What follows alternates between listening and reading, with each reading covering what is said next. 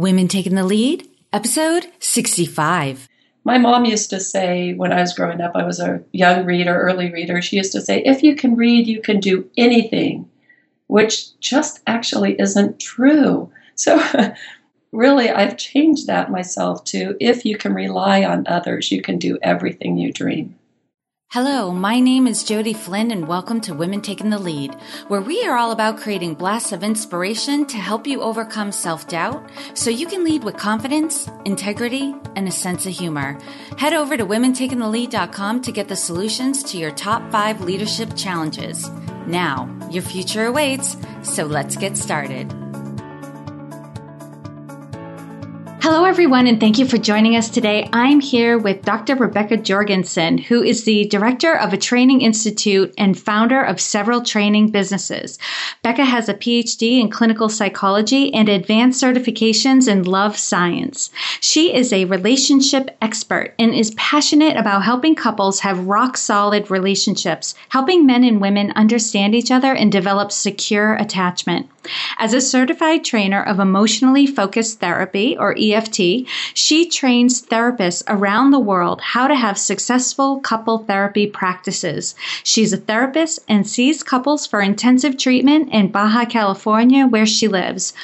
Becca, that's only a little intro for everyone, so tell us more about you and your own humble beginnings. Oh, thanks, Jody. I'm so excited to be here. And I've come a long way because really, when I started out so humbly from parents, uh, my father was a high school dropout, and my mother got an AA degree. She was a lifelong learner. Eventually, she got her AA, but they always instilled education, us getting education. But there was a period of my time of time when um, I was single parenting four children, and I didn't have a career, and I didn't have a way to really produce income I had kind of a work ethic, um, but I was kind of lost, even so much so without financial support that I was part of a group called Gleaners where I lived. And this group was organized, would go around and get the day old bread from the grocery store, get the the outdated products from the store, all meet together at someone's house and then distribute them to all of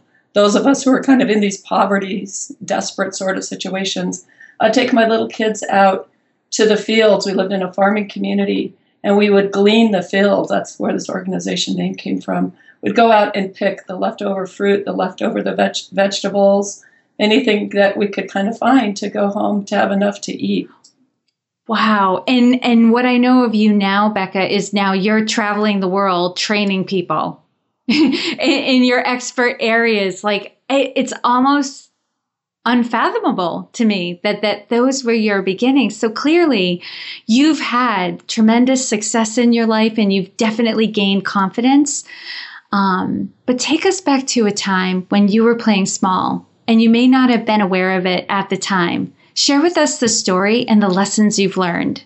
Well i was playing small. My life was really small and very stressful and very difficult. I can remember a time when I had got a, a, nice job. It was I was getting my education and I was working at the university and I, was, I had a pretty secure job at the time. And I remember being on a phone call with someone who became very abusive towards me. They didn't like what was happening. They didn't like the boundaries that were being set. And I can remember apologizing about 10 times before I hung up the phone. I'm sorry. I'm sorry to interrupt you, but I have to get off the phone right now. I'm so sorry. Um, clearly I didn't have a voice and I didn't feel empowered and I didn't even feel like I could kind of stand up and not take really bad treatment. And what was it that you learned that you've applied now? So now, uh, well, it's such a contrast. I, I've just grown that, to find how important it is to have a voice and to be able to speak up and to have safety in our world, how to rely on people in a way that we have safety, such that I I was in a van the other day. I was traveling in San Francisco, and the van driver accidentally hit a car, a parked car, sideswiped it, and then left. Was leaving the scene, and I was in the back of this van with a bunch of other people. Nobody who was saying anything as this guy took off and didn't follow the law. And I, I kind of said from the back seat, You've got to stop. That's not okay. In fact, if you, and he said, No, no, no. We went around around three or four times. And finally I said, If you don't stop right now, I'm calling the police. And he still didn't stop. And I called the police. And it was really great to be able to stand up for the right thing, help protect someone else who was getting a bad deal, and be assertive in a situation that was kind of scary and where nobody else was saying anything. Oh my gosh, I can only imagine because you were one of many travelers in this van, I imagine. And so everyone wanted to get to their destinations and so wasn't saying anything. They were willing to go along with the fact that this gentleman had broken the law because that's essential that's a hit and run. Yeah, ex- exactly. You know? And it was legal. And even if after you stood up, he wasn't willing to um, own up to it. No, he was back. just saying, "I'll just take you where you want to go." You know, basically, I'll get rid of you and go on my way. And right. I said, "No, that's not what. That's not is what's happening. We're stopping. You've got to stop. You've got to go back. I'm not getting out of this van until you go back." And I had to get the police on the phone before he would do it. You know, and what I like about what you said, Becca, also is you told him what the consequences were going to be right? If he didn't go back. Mm-hmm. And then you followed through on them. And that's so huge and that's so important. I think sometimes we throw out consequences and we don't follow up and we feel worse afterwards because of that, because we let ourselves down. That's right. Um, so, you know, stepping forward, having a voice, being really clear about what's right and wrong, being willing to stand up for what's right, and being willing to follow through with accountability. Those are really important things that I've learned across my career. Yeah, they're huge. Okay, now share with us a time in your journey when you had a wake up call. Take us back to that moment and share with us the steps that you took that led to your success. Well, I went back to school. I got my PhD. I was working in university systems, really loved to teach, and also in counseling centers, having joint appointments. And I've always in systems that had been quite dominated by men. And although I did was involved in organizations where I was also being able to develop my own leadership, be leaders, be a vice president, be president, those kinds of things. So I was at a university who started to change the deal on the faculty for our contracts. And fortunately, I was in a position where I can remember going to the president of the university asking for an appointment and going over my contract and saying, I came here because you the university promised these things. And now you know you're changing the deal. And this is not fair compensation for the changes that are happening. And he said well you know I'm, i apologize. It was great. It was a very nice meeting but i was able to be assertive. And they weren't going to honor the original contract or fair compensation for that. And i had been a successful business owner on the side before or by myself before.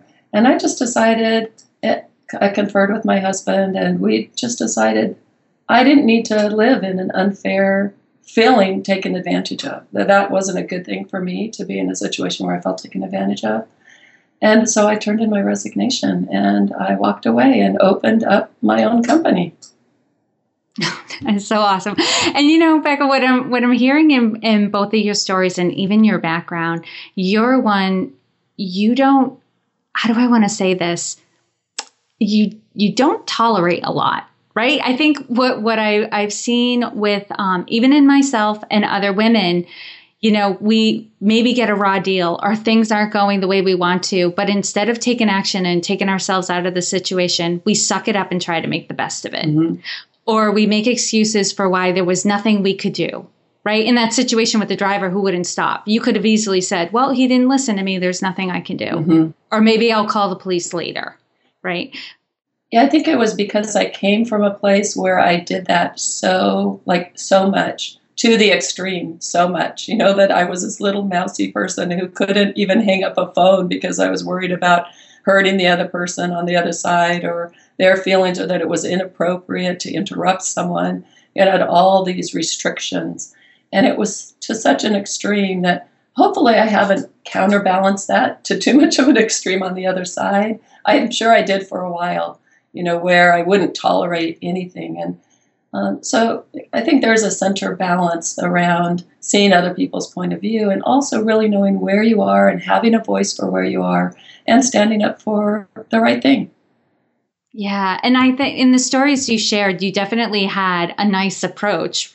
Right, there was there was no um, abrasiveness mm-hmm. in how you approached either situation. So I don't know how you were before, but I think you've definitely come a long way where you are able to stand up for what's right, but do it in a very professional and respectful manner. And where where I'm going to, and you can correct me if I'm wrong, is you've learned that you can speak up for yourself and bad things don't happen. I can I can speak up for myself. Bad things don't happen, and I don't have to be angry to do it. You know, on that same van drive, Jody going after he stopped and he did the appropriate things, left his name and phone number and all of that.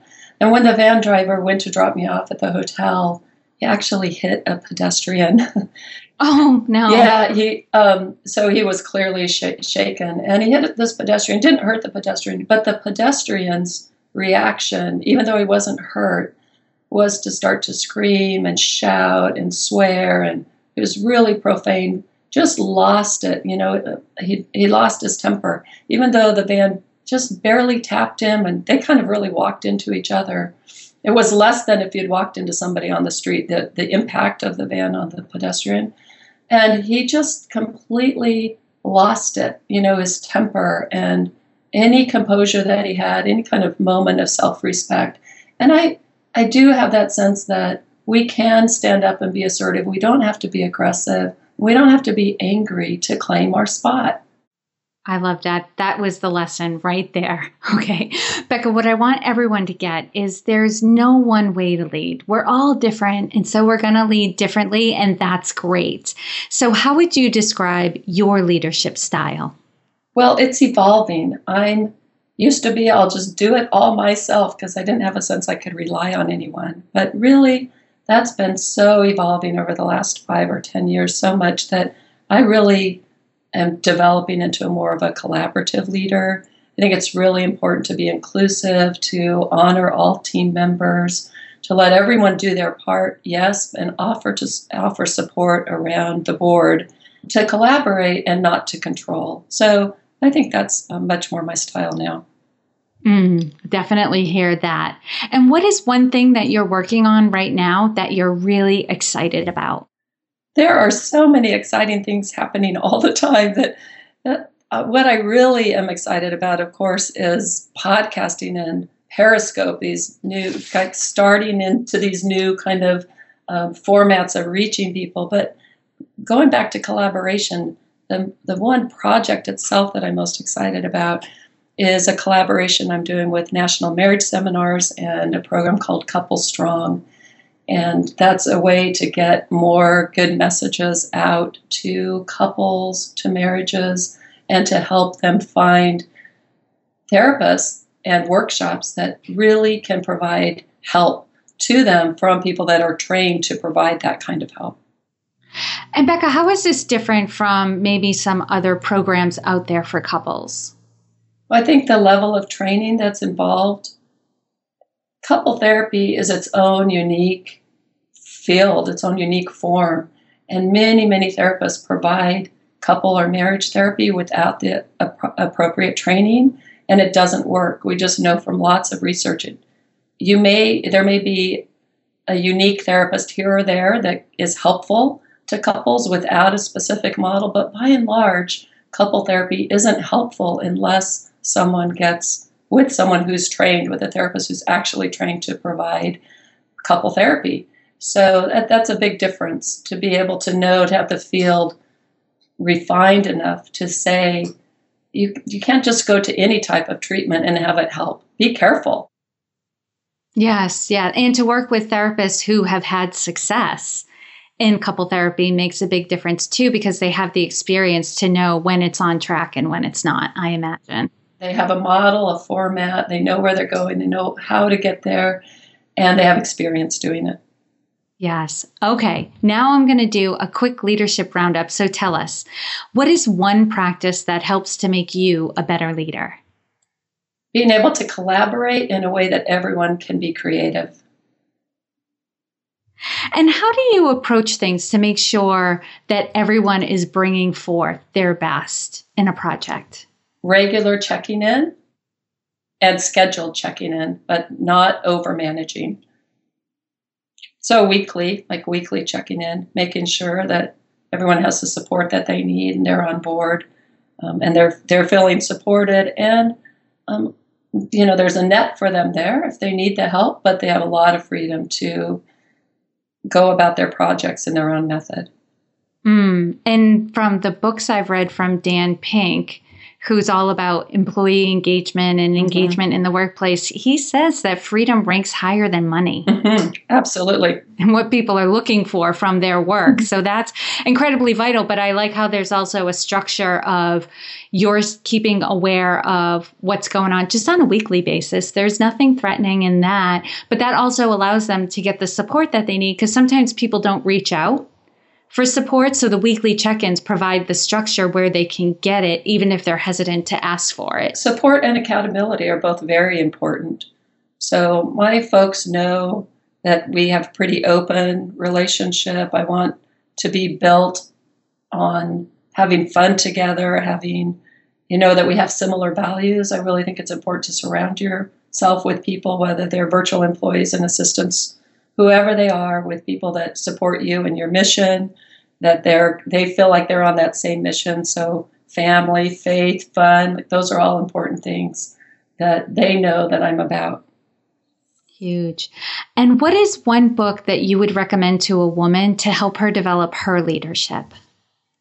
Well, I really like the work of Sue Johnson, Love Sense, and it talks about the most important thing about that book, I think, in the relation of leadership because it is geared towards couples, but we'll see this pattern that people get involved in, and you can do it in companies and corporations and and anywhere there's a grouping or a pairing of people. So understanding our emotions and if we get reactive, the impact of that on others and how to be grounded and centered, I think is real important. So, Love Sense by Sue Johnson. And then I really love Virtual Freedom by Chris Ducker as well, if I can slip a second one in. I will allow it. Yes, I bought I bought that on audiobook. And for anyone who's curious, Virtual Freedom written, written by Chris Ducker is all about hiring and supporting a virtual team or, you know, member if it's just one person. But what I found, Becca, I don't don't know um, what version you bought. I bought the audiobook and there's a lot of information that I stopped listening to it and I I told myself I will bring I'll pick this back up again when I buy the physical book. Mm-hmm. Then I can flip through it, write notes, highlight the areas that are important to me and i found that to be true i love audiobooks but i found for me if there's a lot of technical information in them i need the physical book yes the physical book or the ebook so you can yes. make notes and so i usually com- use those together i really mm-hmm. like to use the combination i do too i did that with um, a book recently it was dot com secrets um, mm-hmm and I bought, they had an option where you could get the book, but then you could buy the audio version. And it was a little pricey, but I would, I thought this is definitely worth it. And it was, it was huge to be listening to it and reading it at the same time. Yeah, it's kind of getting all your senses involved in at one time. And I think it really helps solidify the quickness with which we're able to integrate the information. Yes. It was it was amazing at the end of that book. I felt like I knew exactly what I needed to do, mm-hmm. which isn't always the case. All right, Becca, what advice would you give your younger self? Oh, well, much sooner to have a sense that I could get help for the hard things. Really, that there are people that can mentor you, that can coach you, that can support you, that help you, and to not be ashamed about getting help. I was really, really felt ashamed in my younger years about having help, having a team, having support. So I think that's huge. Get help sooner for the hard things. And asking for it. Mm-hmm. And I think that's why I kept driving back to the weekly meetings that you have. That's so huge because a lot of times people are struggling and they don't reach out because they don't want to bother us or they don't want to look like they can't handle what they're working on. And we all go through that at times where we, we just feel stuck or we're not getting inspiration. But when we check in with other people and we ask for help, we find that we sometimes we just needed to talk about it out loud and we're over it. And sometimes they know something that we don't know. So that's huge. That's great. We, we grow up so much in a culture that says do it on your own, pull yourself up by the bootstraps and get it done, right?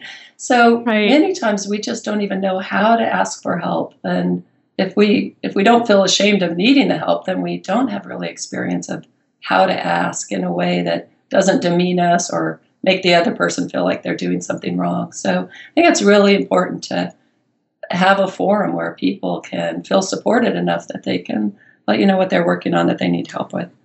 Yes, and I, I wish we could hear from more successful people to talk about, write about, share about all the support they've gotten along the way. Because I guarantee you, if you show me a successful person, they have hundreds of people around them who help them to get to where they are. Absolutely. It's impossible to get anywhere without on our own, really.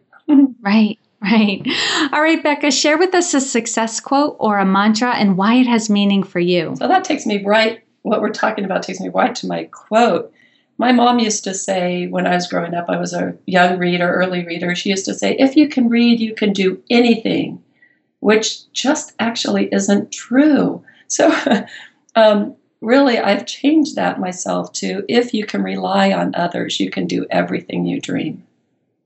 Wow. I'm writing it down. I love that. All right, Becca, lastly, what is the best way for those listening to connect with you? I'd love for people to go to my website. I have RebeccaJorgensen.com or livinginlove.us, like us, livinginlove.us. So those are a couple of easy ways to reach me. And you can find all the links and resources shared in this episode at womentakingthelead.com, or you can use the short link, which is womentl.com.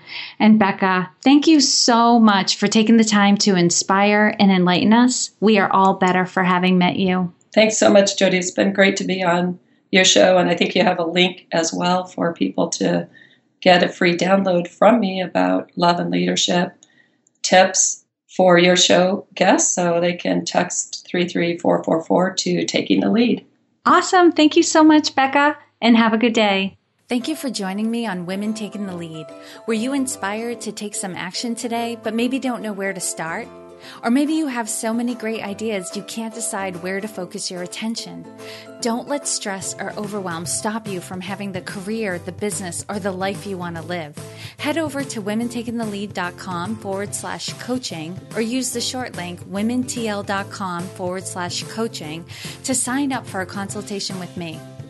And to strengthen you on your leadership journey, I'd like to send you off with a quote from Marianne Williamson, so here goes. Our deepest fear is not that we are inadequate. Our deepest fear is that we are powerful beyond measure. It is our light, not our darkness, that most frightens us. We ask ourselves, Who am I to be brilliant, gorgeous, talented, fabulous? Actually, who are you not to be? You are a child of God. Your playing small does not serve the world. There is nothing enlightened about shrinking so that other people won't feel insecure around you. We are all meant to shine as children do. We were born to make manifest the glory of God that is within us. It's not just in some of us, it's in everyone. And as we let our own light shine, we unconsciously give other people permission to do the same. As we are liberated from our own fear, our presence automatically liberates others. Again, thank you for joining me, and here's to your success.